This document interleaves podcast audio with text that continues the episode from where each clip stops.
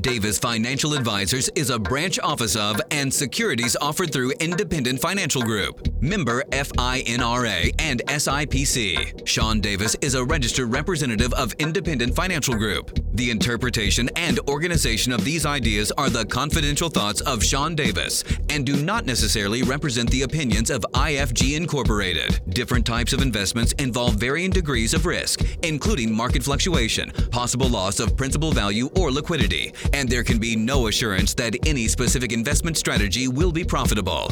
And now, Uncommon Investments and Resources presented by Davis Financial Advisors, independent investment services for pursuing your investment goals.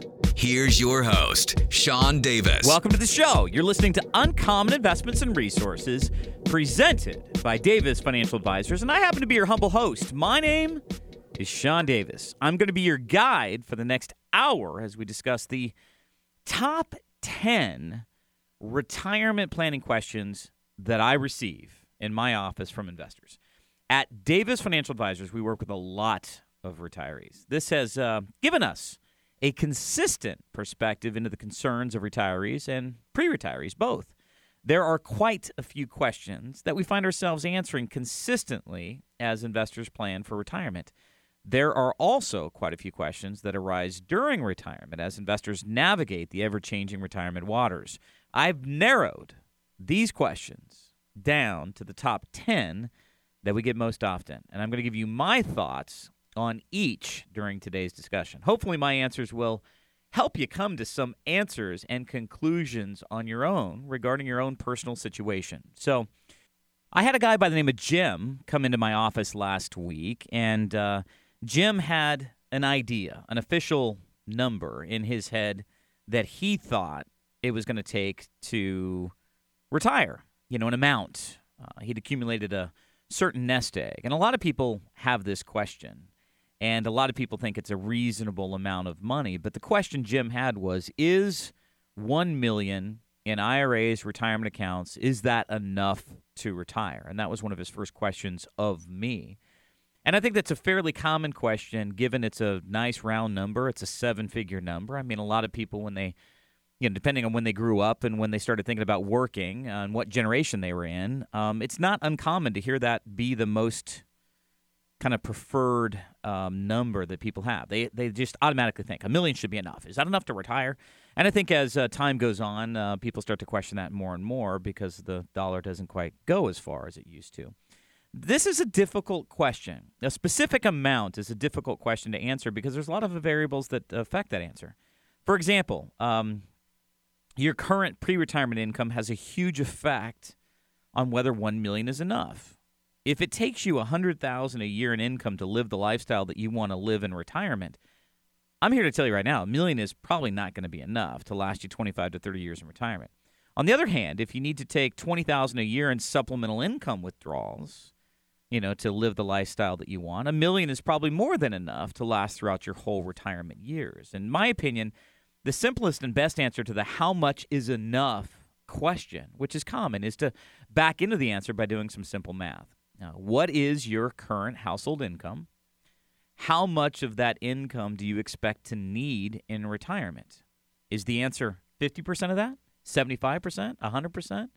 Most retirement planning books websites, and magazines would suggest that you plan on at least 75% of pre retirement income post retirement um, in terms to meet your, your lifestyle needs. The assumption is that 75% of your current gross income is probably what you net for lifestyle needs while working when you factor in the expenses of saving for retirement, you know, your 401k contributions, 403b contributions, et cetera. That takes a piece out of your net income uh, raising kids and paying off your house. If you don't have those same expenses in retirement, technically, then you can live on less than your gross income before you retire. Hence the 75% kind of projection. The 70 the second variable to estimate would be a reasonable income percentage to assume on your retirement investments. What rate of return do you plan to receive on your investments after you retire? Remember, building wealth and investing for growth is completely different than investing for income.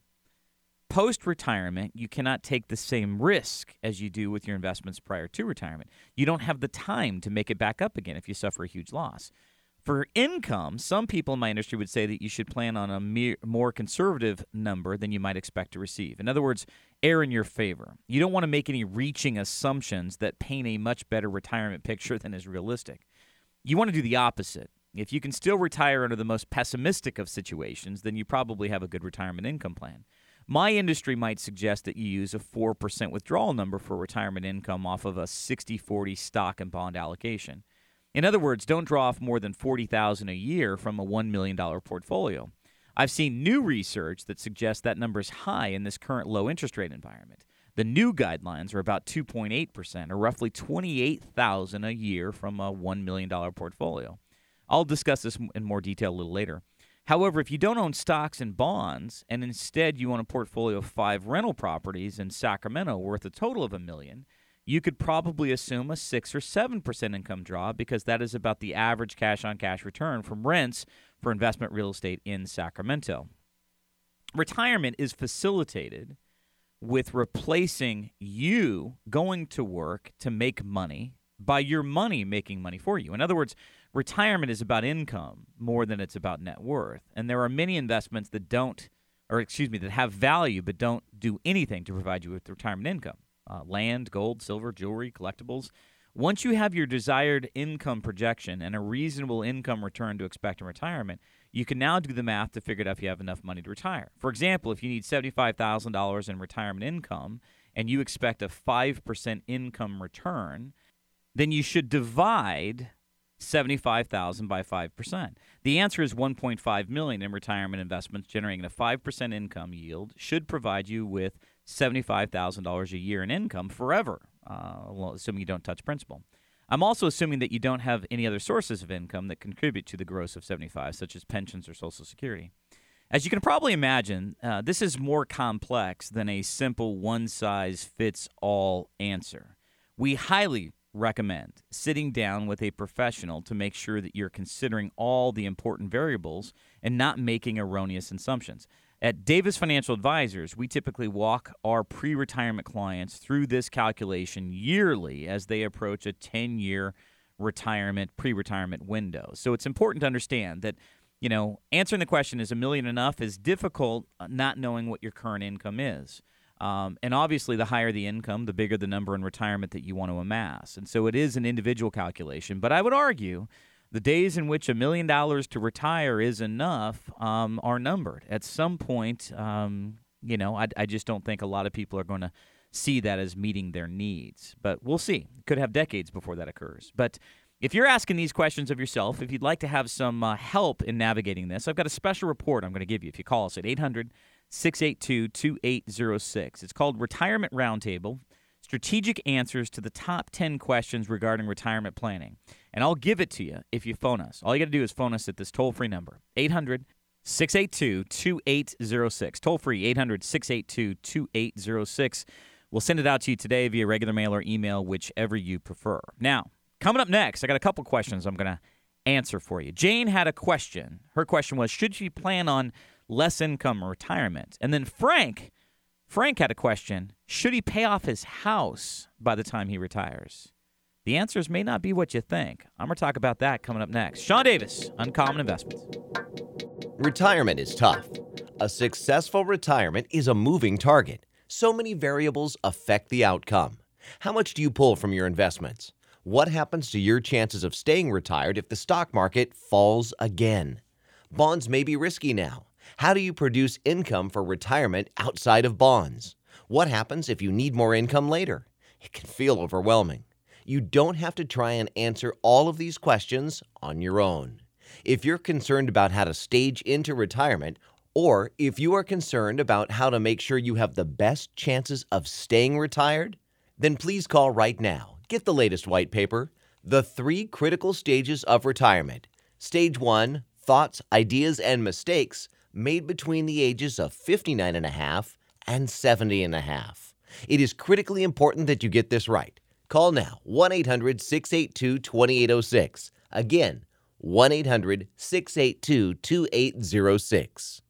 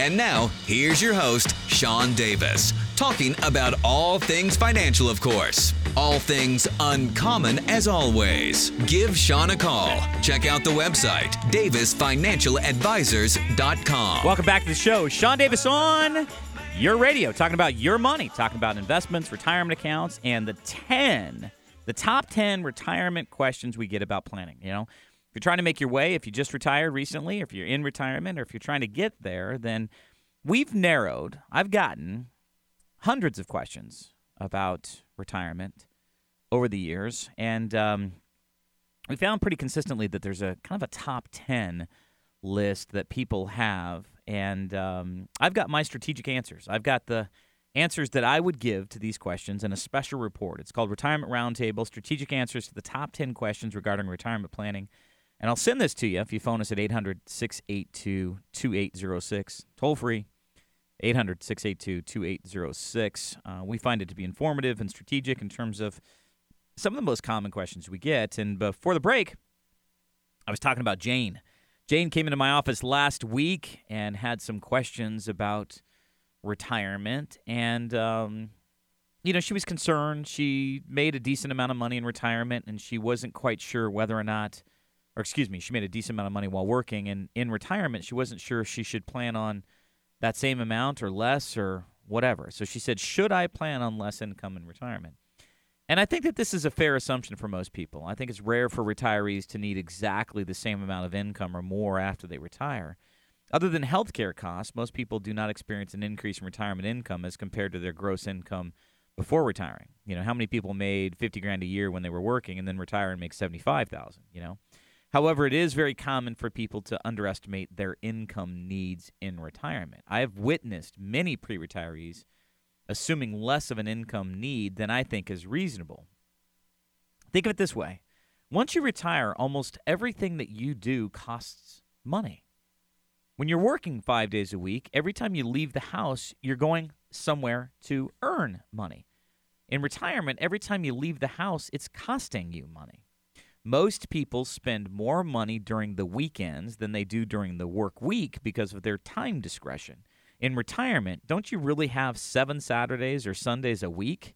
You have a lot more free time, and that free time is expensive unless you're sipping lemonade on the back porch, swinging in a hammock, watching the garden grow. Maybe that's your definition of retirement, but it's not for a lot of people. Lastly, most people have uh, a big project or travel plans once they retire. Think about how many people plan to take trips once they retire or remodel the house. Maybe it's just plans to visit family or the kids, but it all costs money and time. And you'll have the time, but you may not always have the money. So here's my main point. You may not need to replicate your gross pre retirement income once you retire, but I'll bet, I will bet, you will need more than you might be expecting. Plan for surprises and unexpected expenses. I wouldn't be surprised if you spent more money in the first two years of retirement than you do in the following five years. Why? I've seen it happen many times before, and people are surprised when it does happen. So, yeah, just be willing to understand that your income needs may be greater than what you anticipated. Um, here's a biggie. This is a question that I got from um, a guy by the name of Frank, who came into my office um, about three weeks ago, and he'd built his own retirement plan, and he had he'd done a good job actually. He'd thought through a lot of variables. He'd looked at his income analysis and his budget, and you know he had a decent nest egg that he had saved. But one of his nagging questions, one of his persistent questions, and I bet a lot of you listening have thought about this.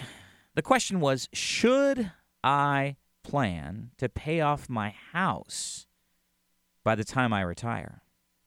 A lot of people have this question. And I think a lot of people plan to have the house paid off by the time they do retire. But I personally think the value of having a house paid for in retirement is directly proportional to your income in retirement. The less income you have in retirement, the more valuable having a house that is paid for becomes to your overall financial security. If retirement for you is mostly going to be Social Security income, then I think you should have a house that's paid for by the time you retire. However, the higher your income in retirement, the less I believe having a house paid off makes sense. Your primary residence mortgage is one of the more valuable tax advantaged investments you have in retirement. If you have income of more than 100,000 a year in retirement, it is my opinion that a mortgage might still make some sense. Here's why. What other income tax deductions do you have in retirement?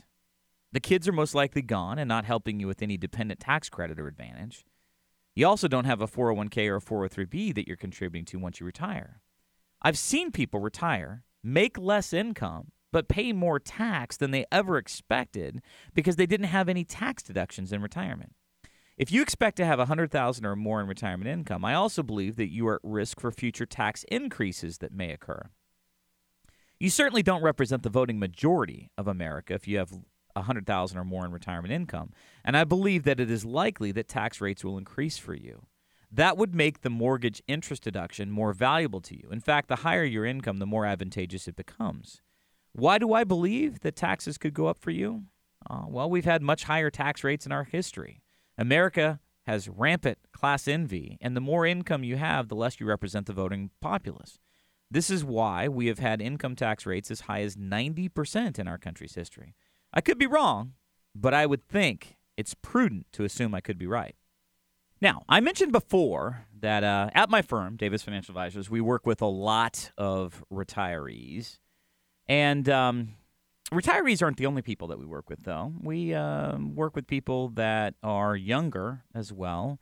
And I had um, Justin ask me a question. He came in, and Justin's in his mid 40s, uh, similarly aged to me. I'm 45. Um, and he asked the question, and I think it's common for younger folks to to ask this question uh, since they're not yet there yet. And they said, "Will Social Security be there for me?" He Justin was concerned. He was like, "Listen, I, I mean, I'm paying into this thing. I'm paying for Social Security, but I don't I don't think it's going to be there for me. I don't know."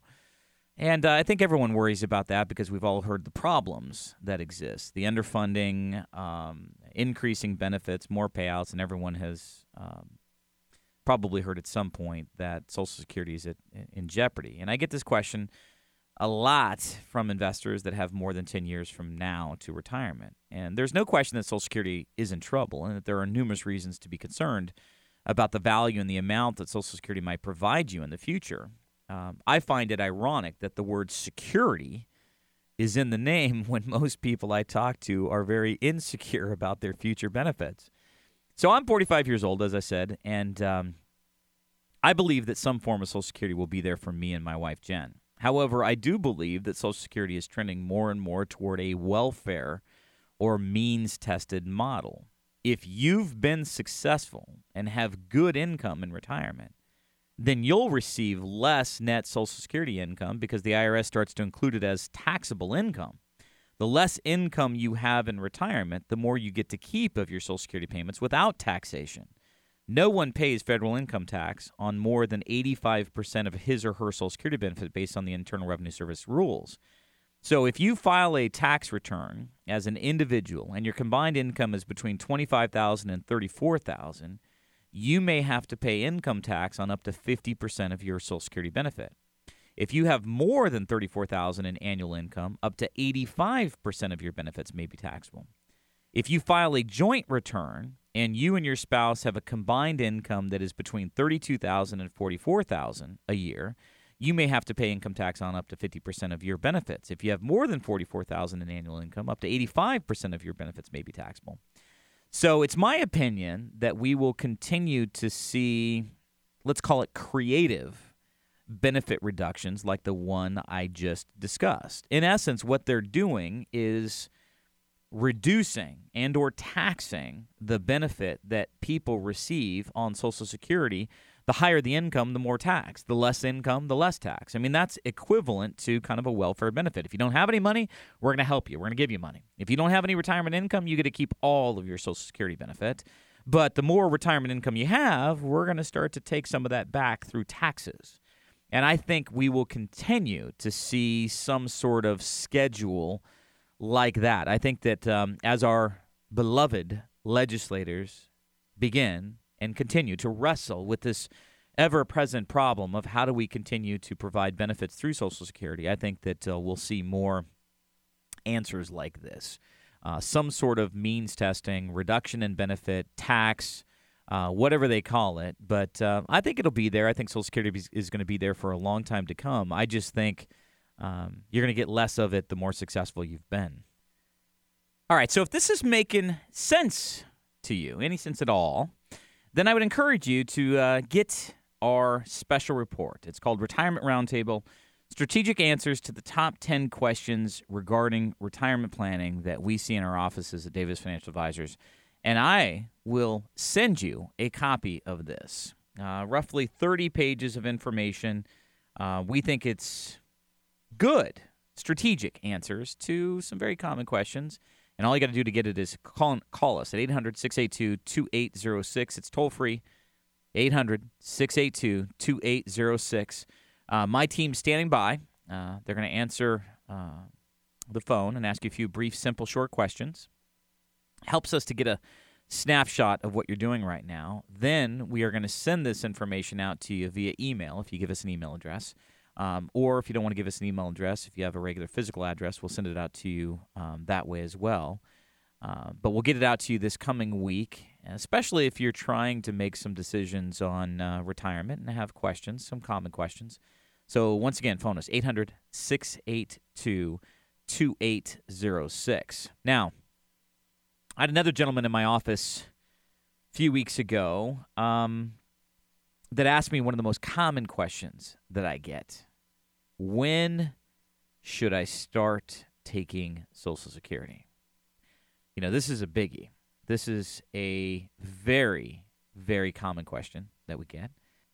Everybody, as they approach retirement, wants to know when they should start taking Social Security. And uh, I don't blame you.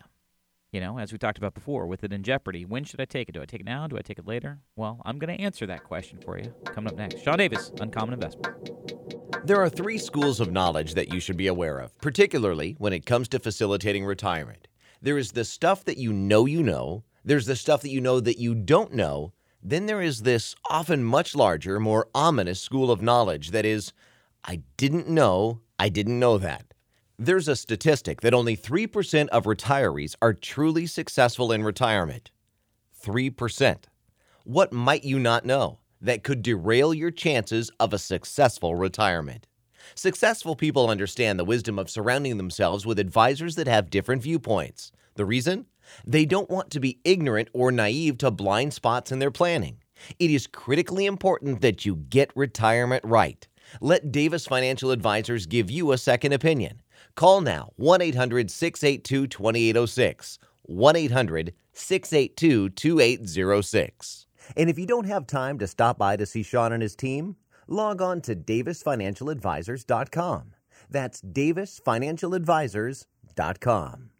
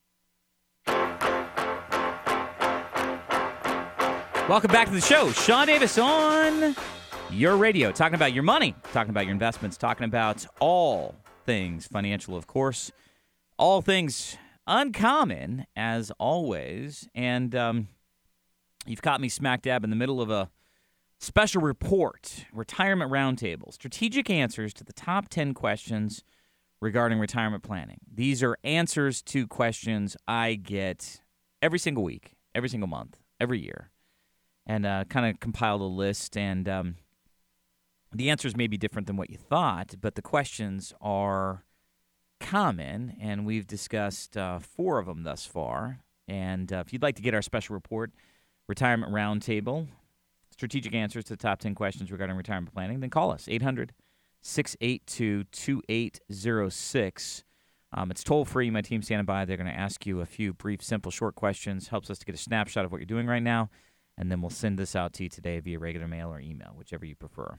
All right, so one of the more common questions that we get um, is when should I start to take Social Security? I have mixed feelings on the timing of taking Social Security. Uh, see, the less dependent you are on Social Security, the sooner you can and maybe should consider taking it. Stated differently, the more dependent you are on Social Security facilitating a large portion of your retirement income, then you should wait to receive the maximum benefit possible. Here's an ex- extreme example to illustrate my point.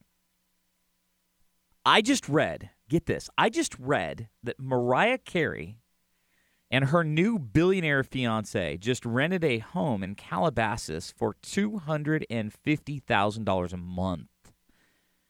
250 grand a month.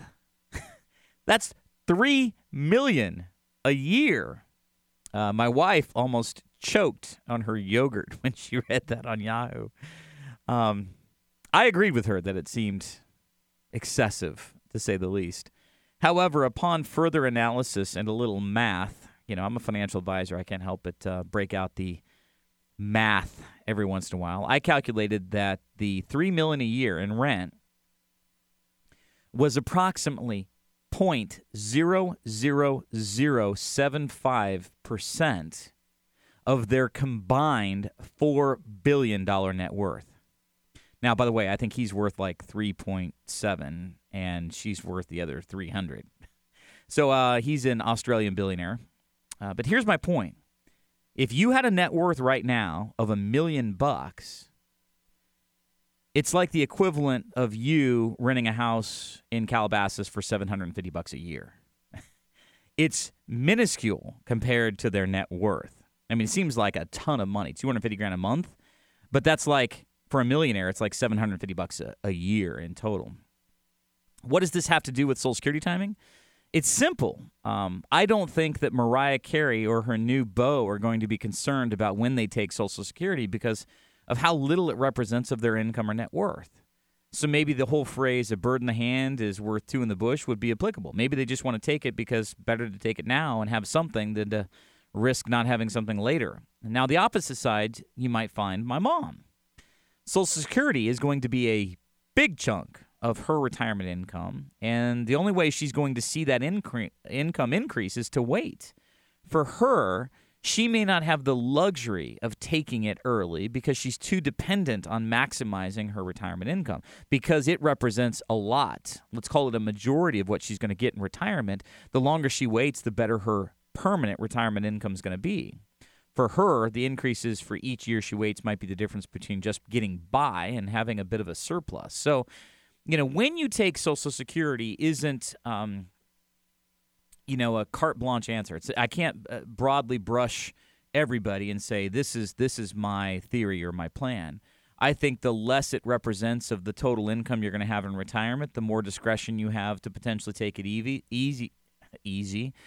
Take it easy, yeah. In retirement, take it easy. Take it early, and um, you know because you might fear that the benefits are going to change at some point, or or some people think it's going to go away. As I said before, I don't think it is, but now the reality of it is is that everything changes. So um, and the less income you have, the more Social Security represents. I think the the bias should be maybe towards waiting to maximize that. So here's a question I get: How do I prioritize my competing goals of retirement and leaving something behind for my children or my heirs. Um, this is a pretty common concern for a lot of folks. Primarily, most of the clients and prospective clients that I visit with want to make sure that they are not a burden on their children financially. As a secondary goal, they want to leave something behind if possible.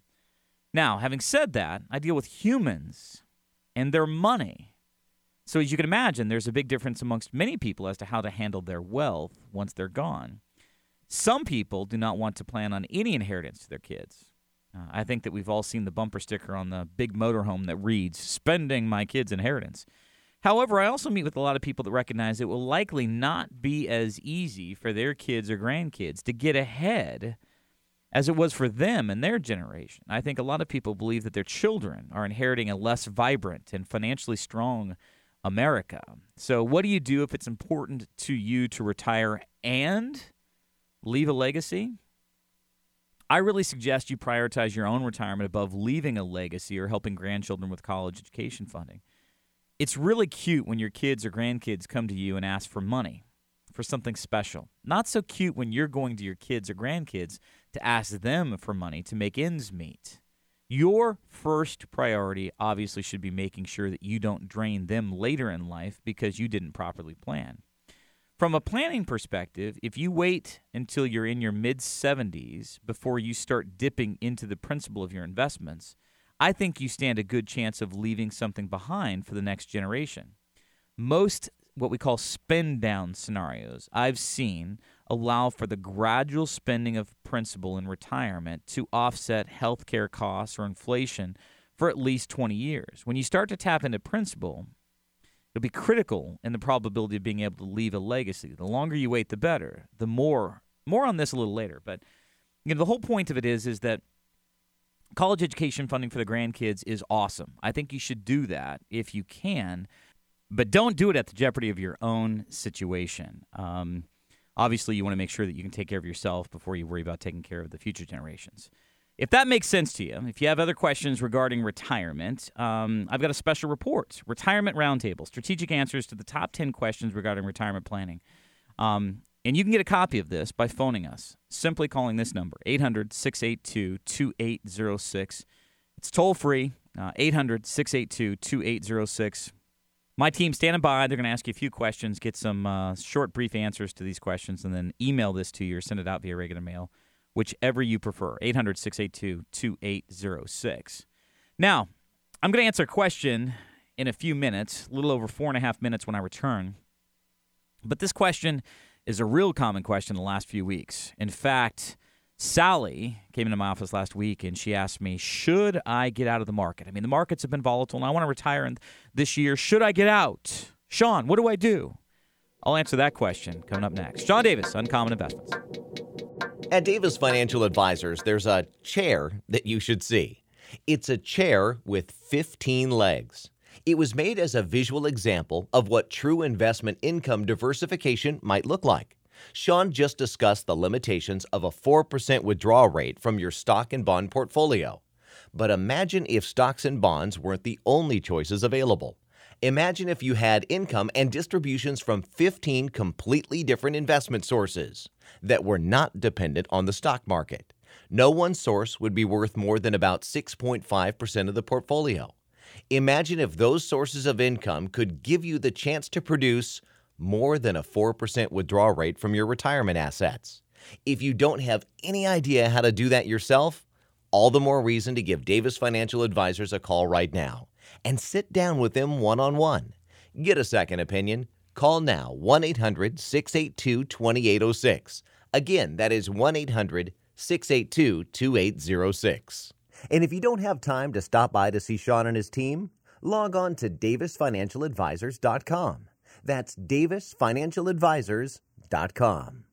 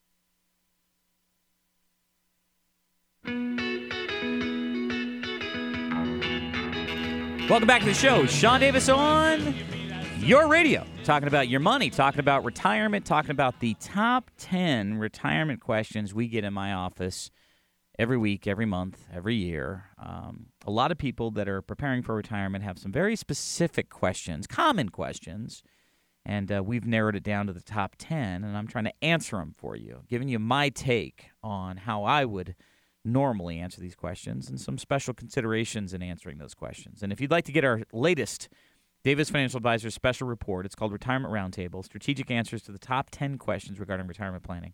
I'll send it to you. Uh, all you can do is phone us 800 682 2806. It's toll free 800 682 2806.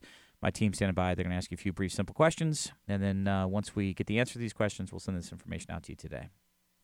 So, uh, before the break, I was talking about Sally. Sally had come into my office, and um, Sally had done great at saving for retirement. She'd built a decent nest egg. Her plan um, currently is to retire later this year.